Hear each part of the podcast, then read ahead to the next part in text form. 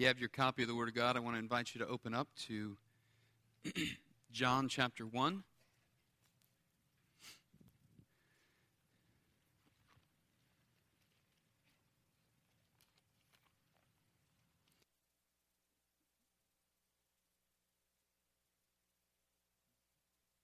Our text this morning is beginning in verse 35. John 1 35 through 51, as Mr. Al mentioned a moment ago. the title of the message this morning is Discipleship with Jesus Growing into Our Confession.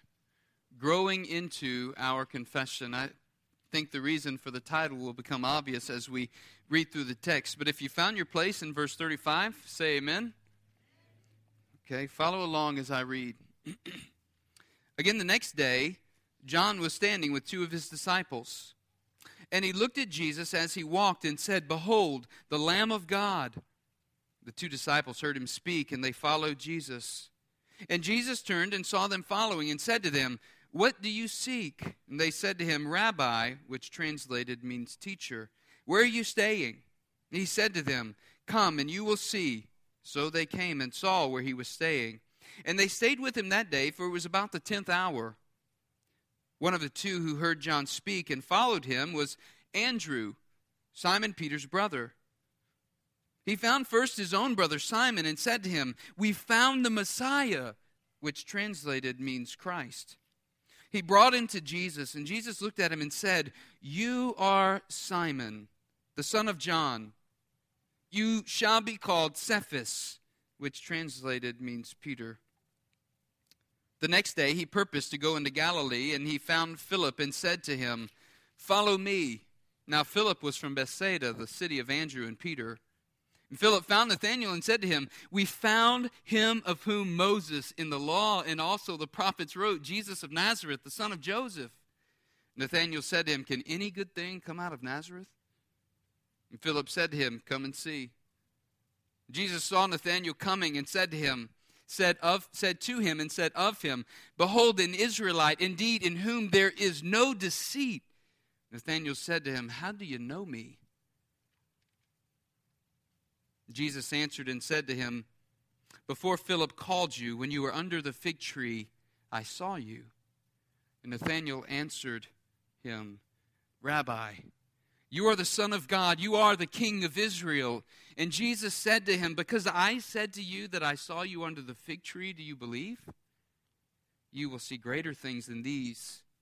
And he said to him, Truly, truly, I say to you, you will see the heavens opened and the angels of God ascending and descending on the Son of Man. Let us pray.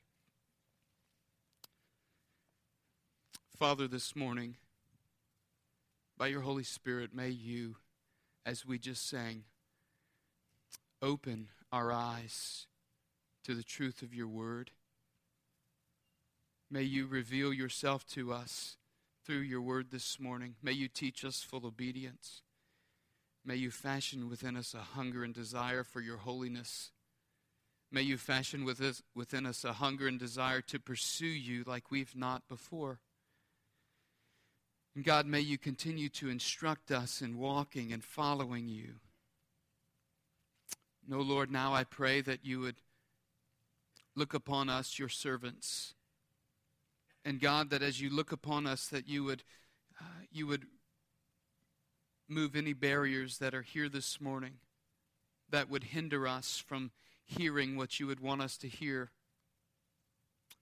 And I pray, Lord Jesus, that the words of my mouth and the meditations of my heart would be pleasing in your sight, O Lord, our rock and our Redeemer. And God, that you would be exalted.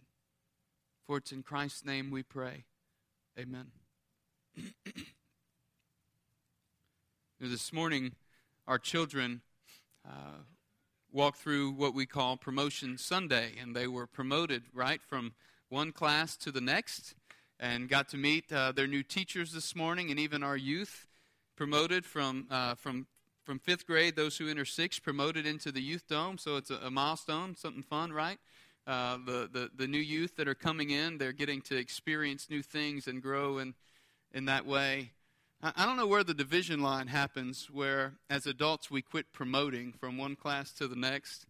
Uh, oftentimes, we don't want to promote to the next class, right? Well, uh, that kind of tends to be like when you have the, the, the young professionals class that eventually grows out of young professionals, or the college class that usually eventually grows out of college, and but it's still called the young professionals or the young college class, right? Or, uh, the young adults class, and so on and so forth. It's just part of life, isn't it, that we grow? Uh, things change, seasons come and go. We grow in the midst of, of these seasons that come and go in life, and it's just a natural part of life. Well, in discipleship, there is a natural part of discipleship that happens, or ought to happen. Maybe I should say it's not natural, but it's something that has to be worked at, and that is growth growing, progressing in this Christian life, progressing in our understanding of Christ, progressing in our, our relationship and knowledge of His Word, progressing in our love and affection for the Lord Jesus, progressing in our relationship to the community and the body of saints.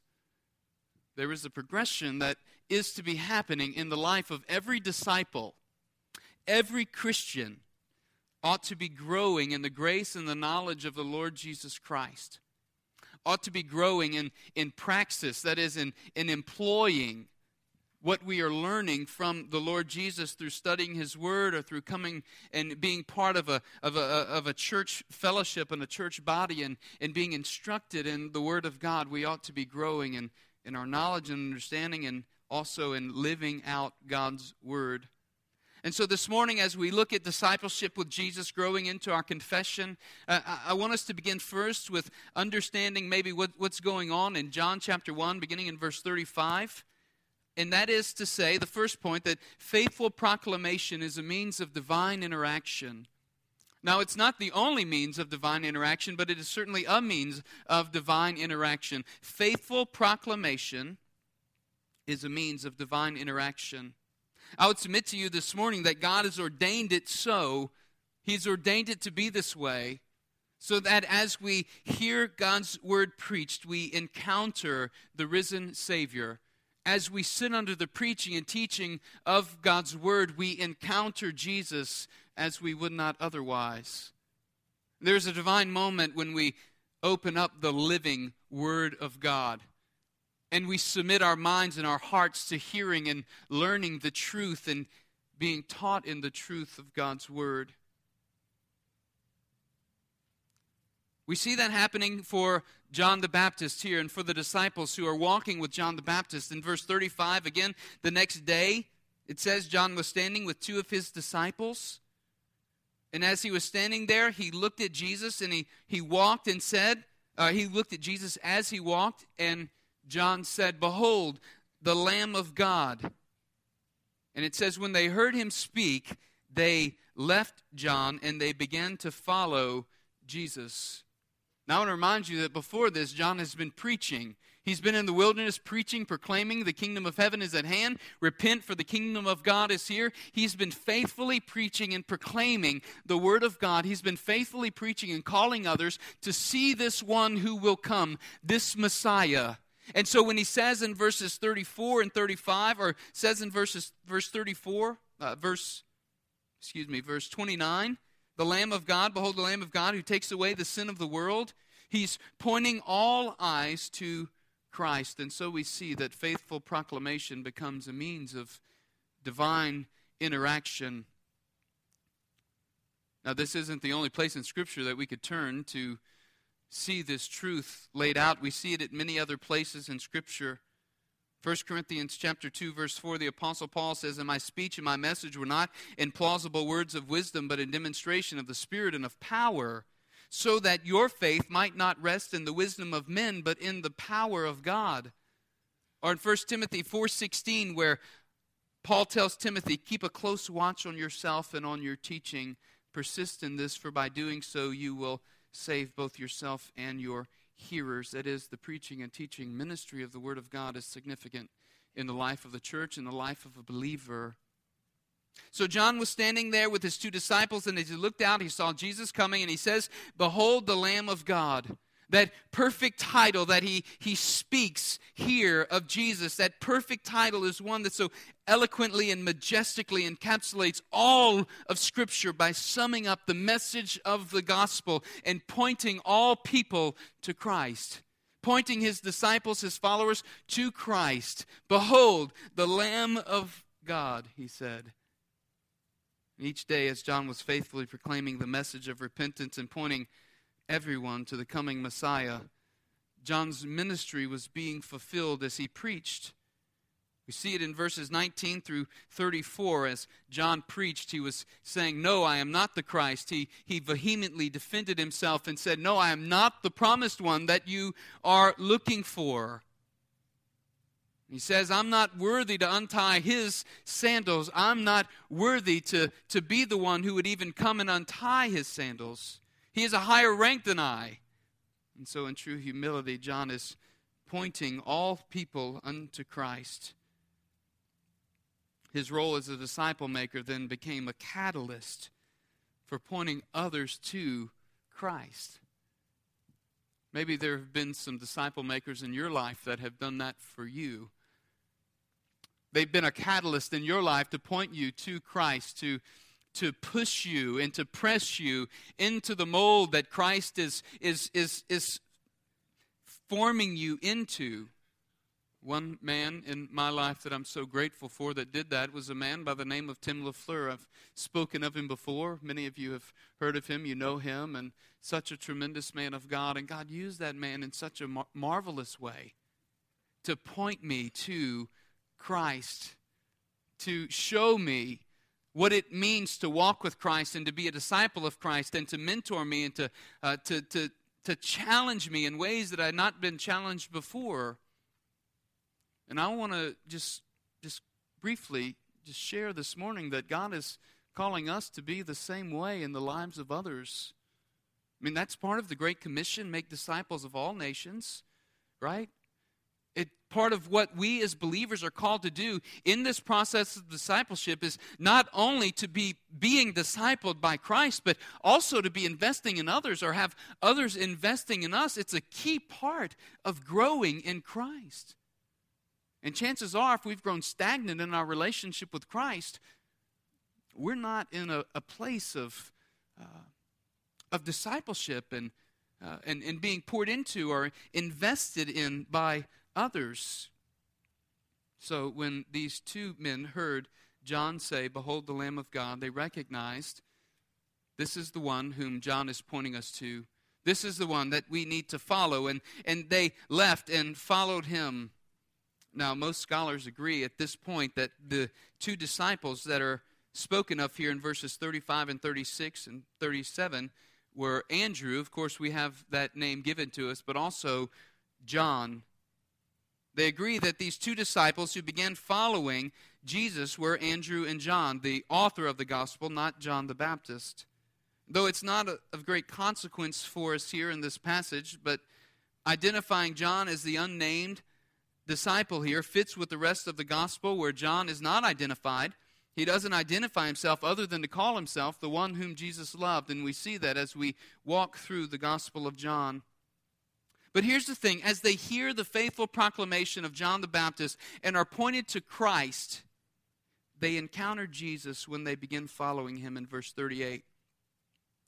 Jesus turned and saw them following and said, What do you seek? What do you seek?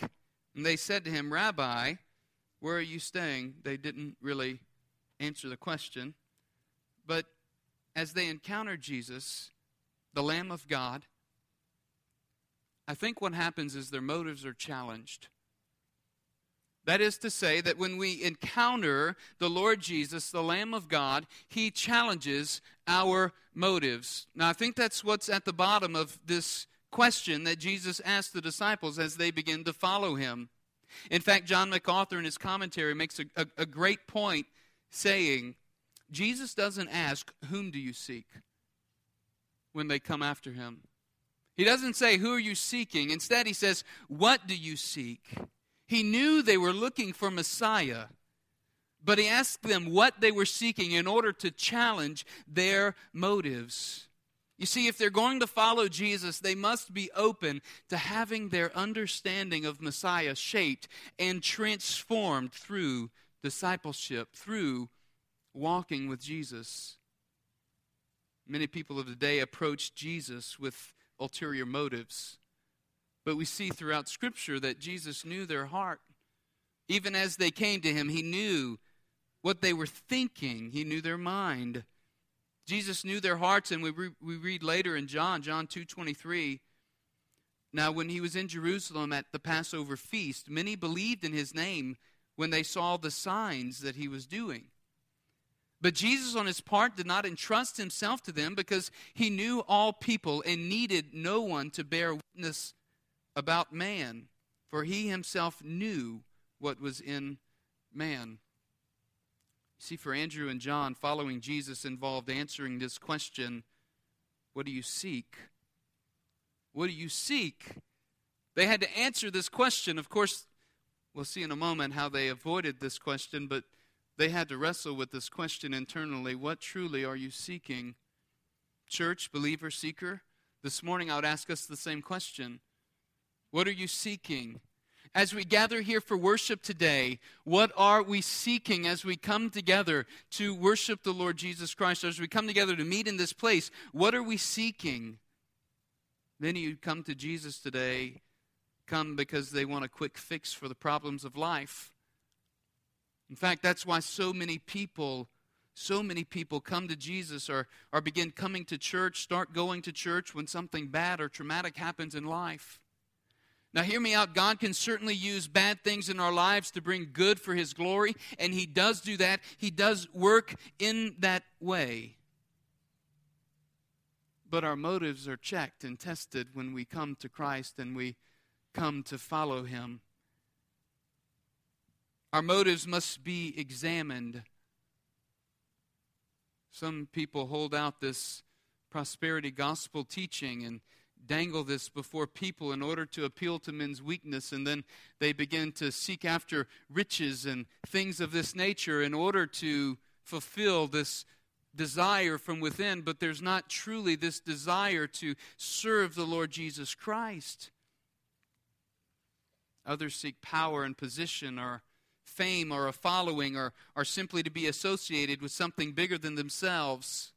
They seek earthly treasure instead of heavenly treasure seeking easy answers instead of supernatural sustaining power to strengthen us to follow Him, temporal satisfaction instead of eternal joy, or being complacent and simply having fire insurance instead of pursuing a life of holiness and sanctification and following the Lord Jesus Christ.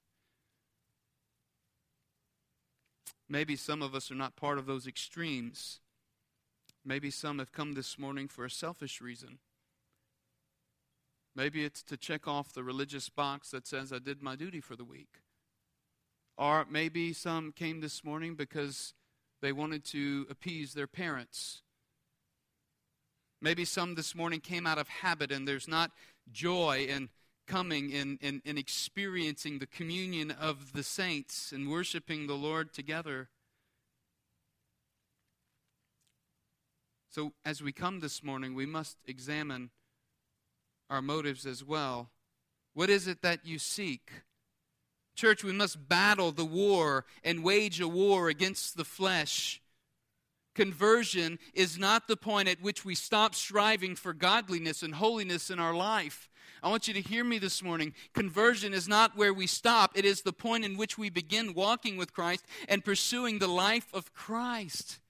And so I ask us this morning what are you seeking? What are we seeking? And so we see faithful proclamation leads us to encounter Jesus, the Lamb of God, who challenges our motives. And when we encounter Jesus, the Lamb of God, secondly, we see that he, he calls us to life. He calls us to a life of discovery and transformation. He calls us to a life of discovery and transformation. We see this in verse 39. But in verse 38, notice how they answered to this question What do you seek? They said to him, Rabbi, which translated means teacher. Where are you staying? They ask him, Where are you staying? He says, What do you seek? They say, Where are you staying? Where are you dwelling? In other words, where's the place where you're going to reside? And Jesus says to them, Come and see. He commands them, Come and see. Come and follow me. So they came and saw where he was staying. Jesus, as he commands them to come and see, they're coming to see, so their question might be answered. But when the two disciples ask him, Where are you staying? they they literally mean to inquire about where he's lodging, his accommodations for the night.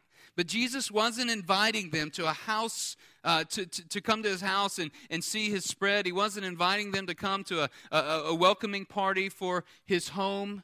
He wasn't inviting them uh, just to come and hang out as friends. In fact, in Matthew 8:20, we know from the synoptic tradition that Jesus says to one of those who would be disciples, Foxes have holes and birds of the air have nests, but the Son of Man has no place to lay his head. So Jesus is not specifically only referencing the place where he will make his dwelling and lay his head that night. In fact, RVG Tasker, one commentator, he comments about Jesus' response saying, As John in his gospel so often does, the word dwell has double significance. So when he answers the question with, Come and you will see, he is in fact bidding these men to do something more than discover where he's staying for the night.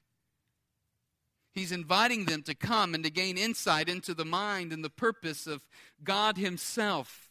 He's inviting them to come and to see more than just their his dwelling place on earth. He's inviting these men to come and be part of the journey. John 14, 23, Jesus speaking to his disciples says, If anyone loves me, he will keep my word, and my Father will love him, and we will come to him, and we will make our home, our dwelling with him. You see the significance here of what Jesus Christ does to those who are following him in discipleship? He comes and he makes his dwelling, his home. Where are you staying? They ask. Jesus says, Come and see. Come and reside with me. Come and be with me. It must have been an illuminating evening as they followed Jesus and went and they sat down with him says it was the 10th hour, and as they went with him and lodged with him, John doesn't record for us all the details of the conversation that they had from that evening. But the results of what happened at that evening are certainly clear because the next thing we see occurring is in verse 40.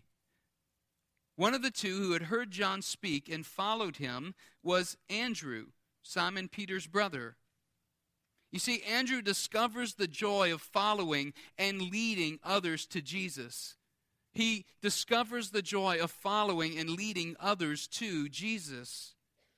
Verse 41 says, He found first his own brother Simon and said to him, We found the Messiah, which translated means Christ. So he goes out and he finds his brother. The first thing he does, the text means to communicate this excitement and, and exuberance in finding his brother. And Simon Peter, as he goes and he finds Simon Peter, he wants to tell him about the Messiah. You know, and there, there's an urgency as well here. There's an urgency that's communicated in Andrew's actions as he goes out. He says he found first his own brother Simon and said to him, We found the Messiah. There's an urgency for Andrew in searching out Peter, his brother. In fact, this would be a continued pattern in Andrew's life throughout the Gospel of John. The other places that we see and are, are interacting with, the, with John, uh, with Andrew in the Gospel of John, shows us that he is always involved in bringing others to Jesus. Whether it was a young boy with the fish in John chapter 6, verses 8 and 9, or whether it was the Greeks in John chapter 12, verses 20 through 22, Andrew had a passion for sharing Jesus with others. He had a passion for bringing others and introducing them to the Lord Jesus. And I want us to recognize this morning that God used Andrew to lead others to Christ. And I want us to know that he still uses us today to lead people to Christ. We're called by God through discipleship with Jesus to share the good news of Christ with all those uh, that we come in contact with or with those that we, we have a, an influence with. We're called by the Lord Jesus to make disciples of the nations and to lead others to Christ. In fact, that's what Paul is speaking about in, in 1 Corinthians chapter 5, verse 20 or second corinthians rather that we would be we would be ambassadors for christ that we looked at in, in sunday school this morning in our sunday morning bible study. That we are to be ambassadors for christ making an appeal on behalf of god be reconciled to god we see andrew carrying out this very thing in his discipleship and walking with jesus i'm going to ask us this morning have, have you discovered the joy of leading others to christ have you discovered the joy of of walking with Christ and following Him? Listen, whether or not a person follows Jesus isn't up to you, but our calling is to lead people to Jesus. So, in your sharing of the gospel, I want to ask you this morning you're discovering the joy of, of sharing the life of Christ are you just, have you discovered the joy? Have you experienced the joy of, of following Jesus and being led by him and sharing the wonderful truth of the gospel with those that you, that you come in contact with? I pray that you have. Church, let us be faithful to lead people to Jesus. Let us be faithful, like Andrew, to be one who leads others to Christ. That we come in contact with, we say, we want to show them this wonderful Savior. We want to show them this sovereign Savior. We want to do it by sharing with them the Word of God. Peter is pictured here as one who begins this process of transformation in his life, and I want us to see that in verse 42. So we see Andrew giving us this, this picture of, uh, of, of discovering the joy of leading others to Christ, which has been brought about by the faithful proclamation of John the Baptist. And as they've encountered Jesus, they have been they have been challenged in their motives. They have been transformed and are in the midst of being transformed. And so then we see in verse 42 this picture of one who begins this journey of transformation. Jesus looks at Peter. So Peter comes to Jesus. He's brought there by Andrew. And Jesus looked at him and said, You are Simon, the son of John. You shall be called Cephas. As Jesus looks at Peter and says this to him, Simon was just his, that was his name. It was a common name in the Greek world. Andrew's brother, Simon. But Jesus says to him, You will be called Cephas. It's an Aramaic word or name, and it translates into Petros in the Greek, or Peter, or in English, rock. It means rock. So I, I, don't want us to miss what's going on here and what Jesus is, is telling Peter. As Peter comes to him, he looks at him as he arrives there for the first day of his discipleship class.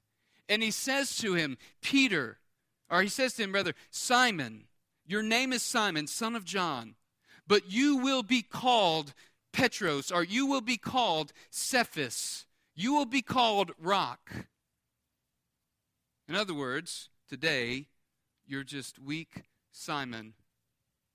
But as you walk with me, you will become the rock. You will become a rock solid foundation. As you walk with me, you will grow from being weak Simon into being a strong rock. Don't miss what Jesus is doing here is he's, he's foreshadowing what's going to happen in and through Peter's life. Over time, as he walks with Jesus and is a follower of Jesus, he's going to be transformed into a rock. And the point is that Jesus gives him the power to be transformed into that which he is calling him to be. And it's the same thing in our lives. That which Jesus is calling us to be, He gives us the power to be transformed into all that He wants us to be and He, he shapes us to be. We need to hear that at the point of our conversion to Christ, we too are weak and infantile in our faith. We too are weak and in need of the milk of the word so that we grow and by it then we begin to, to dine on the, the meat of God's word. But here's the thing God doesn't intend for us to stay infantile in our faith, in our walk with Christ. God never intended for anyone to become a believer, or never intends for anyone to, to be converted to Christ and then just remain an infant for the rest of their time. That's not how He has designed it. In the same way that young children grow up into be, to, to be adults, is the same for the believer. As an infant, we, we grow into this confession and this conversion.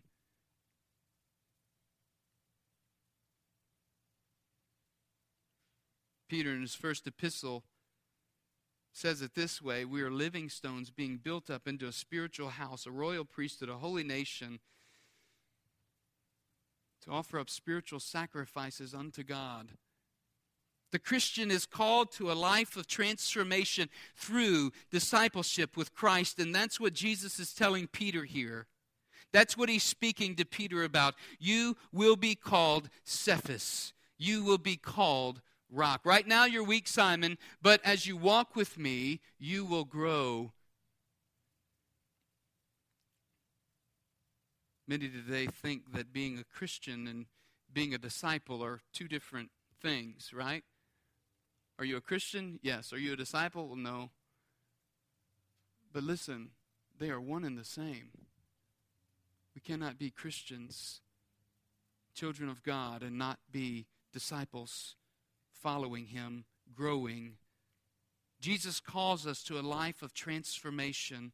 To follow Christ is to surrender our motives to discover the joy of following and leading others to Christ and to grow in transformation through discipleship. When we come to Christ, our motives must be checked. We hear the proclamation of God's word. We are exhorted into walking with Christ. We encounter Christ, and He calls us to a life of discovery and transformation whereby we, we discover the joy of following and leading others to Christ, and we engage engage in this lifelong process of being transformed into the image of Christ.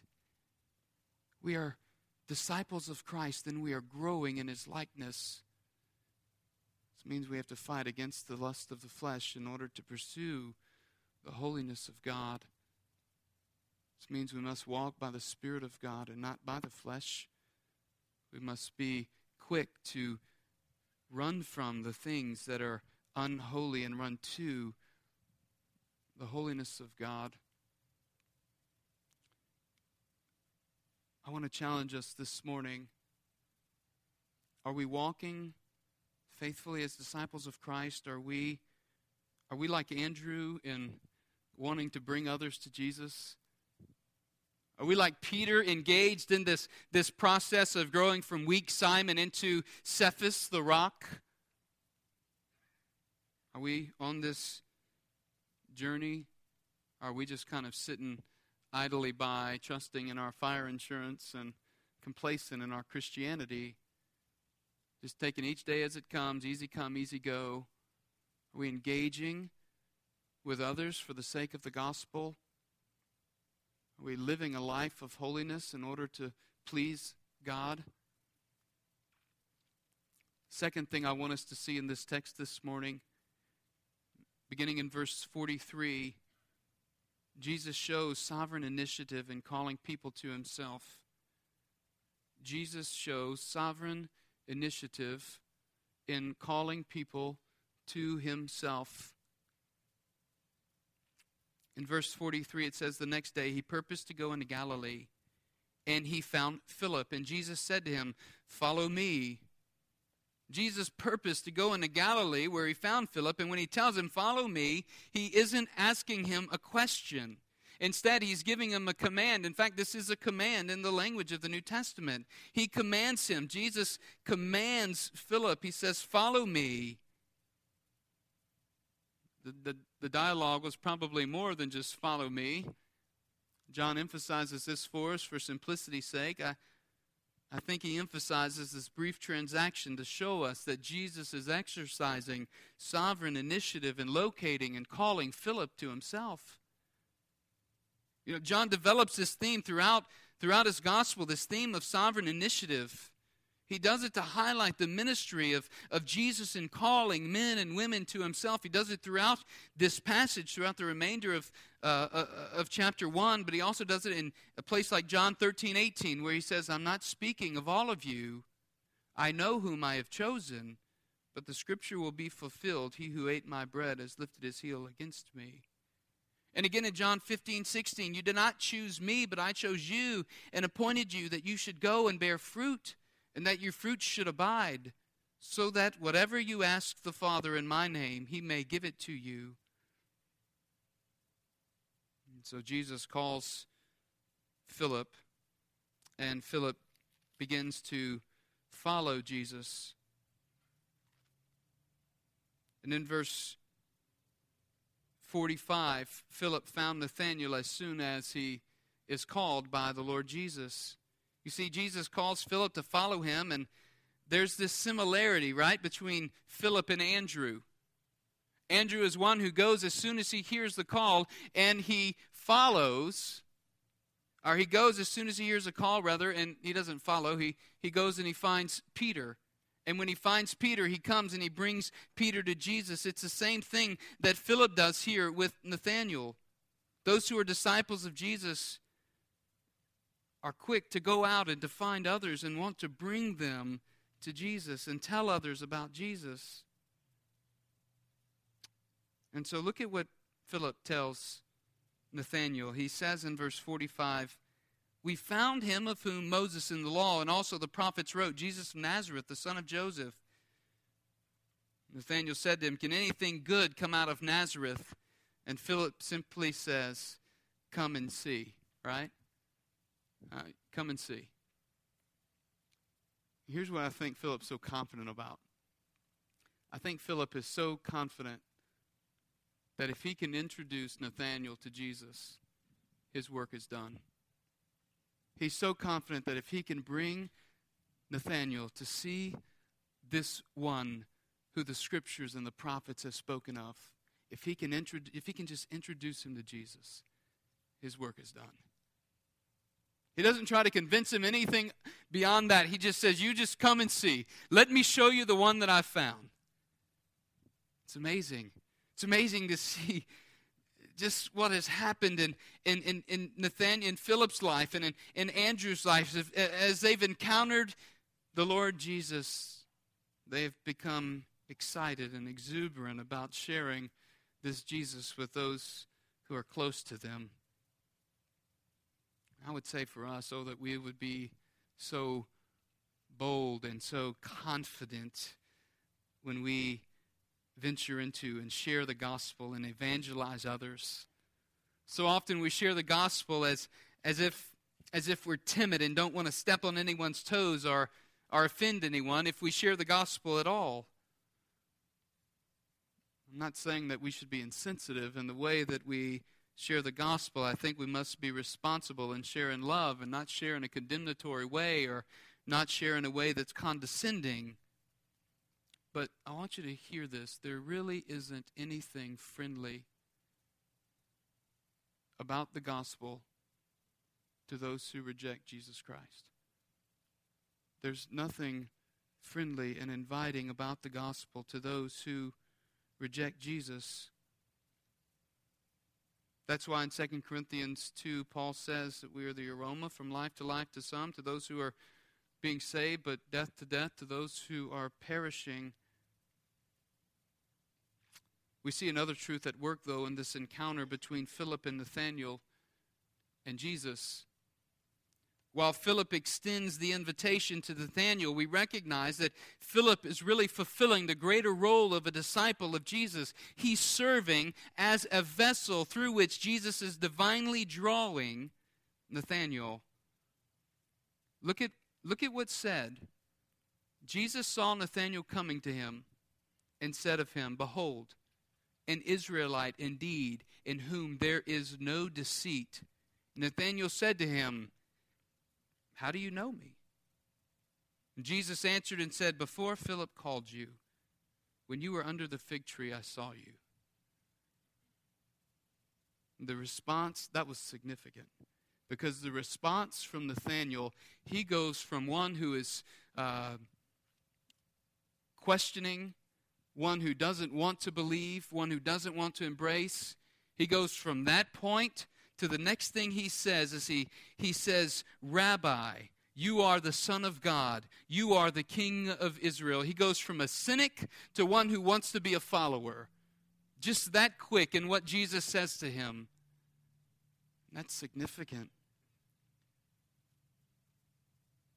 We see that God is using Philip to draw Nathanael to him, but also that he's already been drawing Nathanael to himself. And through this interaction, we see the mystery of the gospel and salvation played out between the sovereign initiative and God's calling people to Himself, and at the same time using His disciples as part of the process and extending the call to all or to others who follow Christ. And so I need to emphasize, I want to emphasize this morning, church, our role as disciples of Christ and seeing others come into the kingdom of God and be introduced to Jesus. It's, it's significant that you and I are to be part of bringing others to Jesus. We ought to be like Philip and like Andrew, who want to bring all those we know to come and introduce them to Jesus. That we would be confident if they could just encounter, if they can just see or meet Jesus, then He will do the rest. Our lives ought to be lived in such a way as not to call question to the words that we are speaking. So Jesus calls Philip, and in verse 49, we see the conversion or the confession and growth in Philip's life, or in Nathanael's life, rather. Nathanael answered him, Rabbi, you are the Son of God, you are the King of Israel. And I think here Nathanael's conversion offers us a tremendous picture of the full process of discipleship. So I want to offer a definition right now for discipleship, I'm sure you've probably had a million definitions or read a million definitions of discipleship, but I want to offer a, a, definition of discipleship based upon this text and then show you where it comes from. So the definition is this discipleship is the process of transformation by which we grow into our confession. Discipleship is the process of transformation by which we grow into our confession.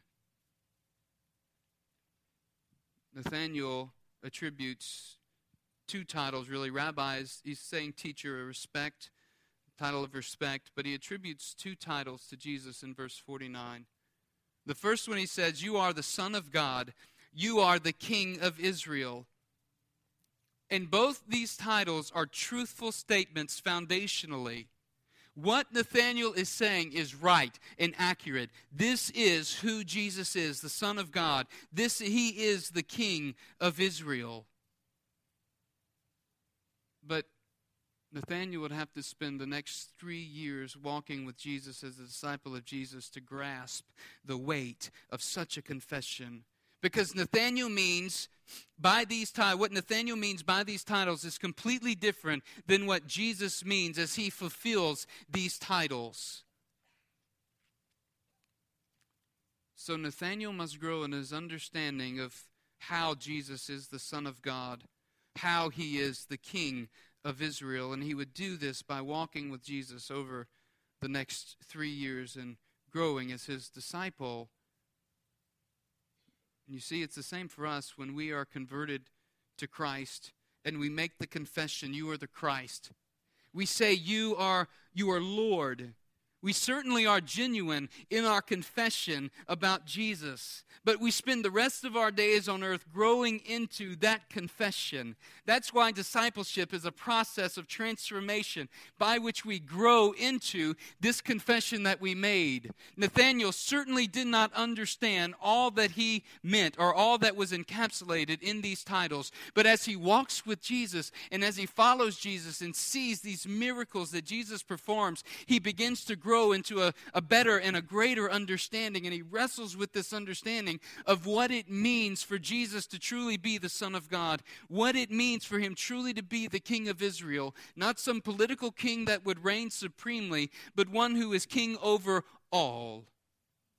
Nathanael would have have to spend much time in this school of discipleship with Jesus in order to grow into an understanding of what that means. And it's the same for us. Upon our conversion to Christ, when we come to Him, we are, we are infantile in our faith. And while our confession is genuine, while our confession is truthful, it's not enough. We, it's enough, but uh, as we walk this earth, we must grow. We must grow into this confession. For walking with Christ, this is discipleship. It's, it's growing into this confession that He is Lord. My life is my understanding of Christ today is much greater than it was when I first came to Christ. My understanding and, and, and, and feeling and sensing the weight of my own sin and my own inability is greater today than it was the first day that I came to Christ. It ought to be that way for us.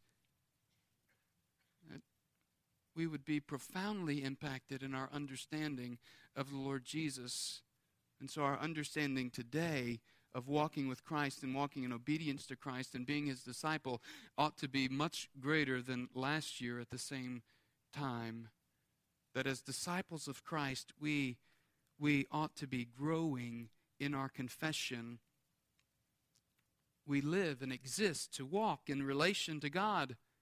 Everything in our lives is a subcategory under the umbrella of discipleship with Christ, walking in relation to Christ.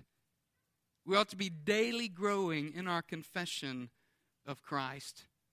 So as we work, recognizing and realizing that God has placed us right there where we are in work in order for Him to be glorified, in order for Him to be made much of, or perhaps recognizing that God doesn't want us in the place where we are working and submitting to that and finding even a new place of work. He's called us to be the best employee or the best employer for the glory of God. This is part of growing into our confession as we live in the community of saints and, and are in relation with other believers. We are we are learning what it, what it means to show the world that what Jesus said, they, they will know that you're my disciples by the way that you what? You love one another. So, as disciples of Christ and as growing into this confession, we begin to learn that it's, it's not really about us at all. It's about serving others. We learn it's about walking with Christ. We learn that it's about experiencing the joy of, of knowing Him. And, and experiencing the joy of leading others to follow Him and leading others to Him. As we engage our world and we live the gospel, we are, we are to be about evangelizing those who don't know Christ. We are to be about sharing this wonderful message of hope and truth.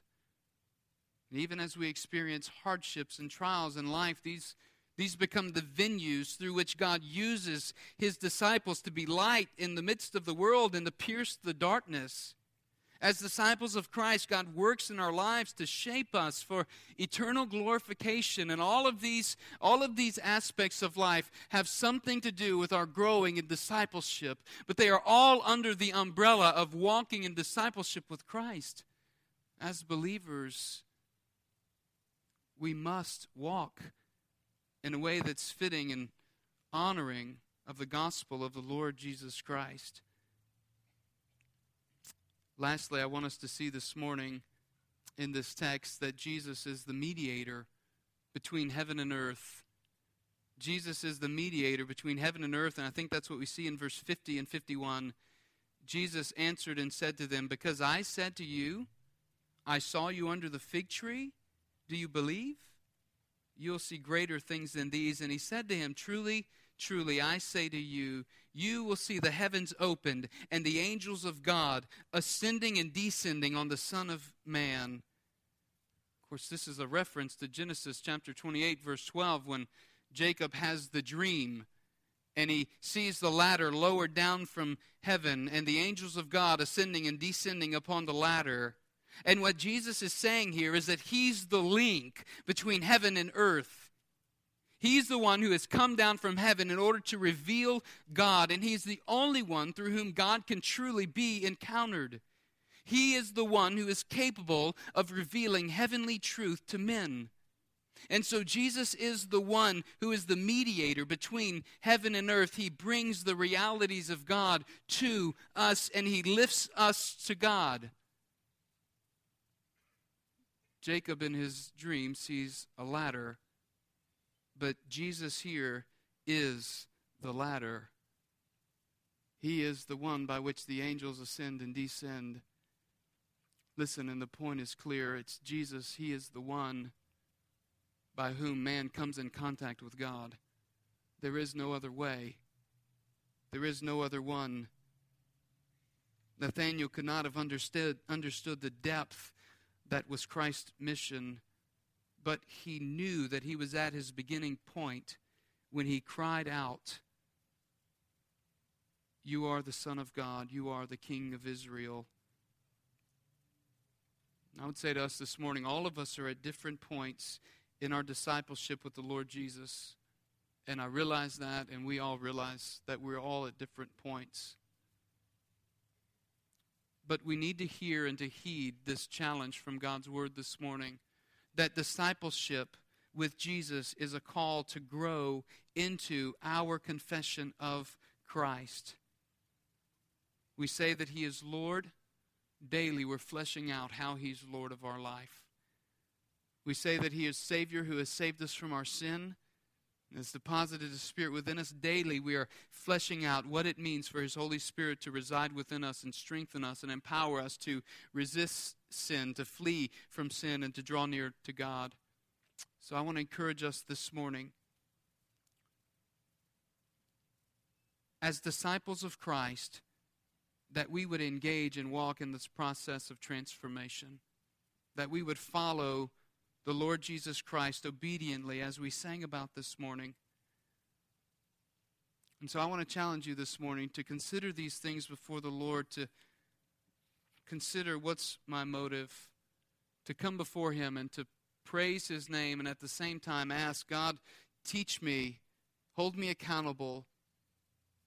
Help me to walk after you and to have a passion for your whole. Show me areas in my life that I need to surrender to you Move me from this place of complacency so that I will walk with you and be, be a faithful follower. Give me words to speak so that I might be faithful in bringing others and introducing them to you. I pray that's our prayer this morning. I'm going to close us in prayer, and I want to invite you to spend time reflecting upon the Word of God and confessing perhaps things to Him that you need to confess. Maybe, maybe you've been complacent. Maybe you've not been walking as a disciple of Christ as you should. You've not been growing, and it's time to move from weak Simon to, to the rock. Let us pray. Father, we thank you for your graciousness. Thank you, Lord, that when we feel so distant from you, you are never far away, that you're always near. And that when we come to you, you are so gracious to us that we pick up where where we left you. And so, Lord, for those this morning who are struggling to walk as disciples, I, I pray that you would supernaturally empower them and help them to get into your word and to study and to pray and to surround themselves with brothers and sisters who will strengthen them and encourage them. And Lord, for those who are just simply infantile in their faith, I pray that you would help them to grow by studying and learning of your word. And Lord, for those this morning perhaps who are seekers that are here, I pray that you would you would come to them and that you would meet them right where they are. And Lord Jesus, that you would convict of sin, and call them to repentance and following you. So thank you, Lord, for your grace in our life, and we ask that you would strengthen us for this day. It's in Christ's name we pray. Amen.